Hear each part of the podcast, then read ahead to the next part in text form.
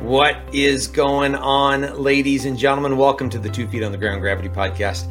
I am one of your hosts, Chris. And I'm your other host, Eliza. She's not Eliza, folks. I don't give my real name. She doesn't. If we go to a coffee place or a restaurant, she always gives false names, and then when she like pulls out her credit card, they call the police. No on one us. has ever questioned it. Just go with it. All right. Well, she's Jaimie, the other guest. Hey, folks. I'm not a guest. She's I'm not a a, guest. She's one of the hosts. We're, we're going to try to get through this, folks. Uh, what are we here for, Jaimie? We are actually here with a heart of gratitude because we wanted to say thank you, our listeners, um, for listening to our podcast.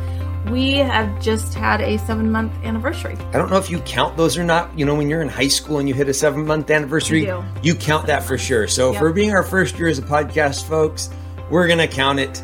This week, we're actually going to release episode number 30. Super excited just to continue to ask the question how do you keep perspective in life and, and keep two feet on the ground?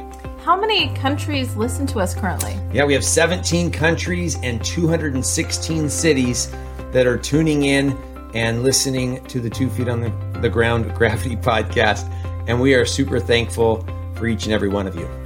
And I am looking forward to your guest this week. Who will you be talking to? Yeah, this week I had the opportunity to interview my lieutenant from Korea. It's been 20 years and uh, still in the U.S. Air Force. Colonel Chris Chris Sheffield is going to be joining me on Wednesday. Great conversation, great perspectives that he's gained as he served our country for over 20 years. And then we got more stuff coming up. What else do we have going on uh, pretty soon here on Marriage Mondays, James?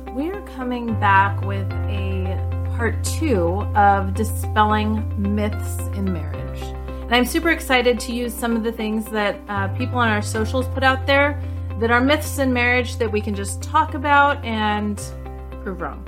Yeah.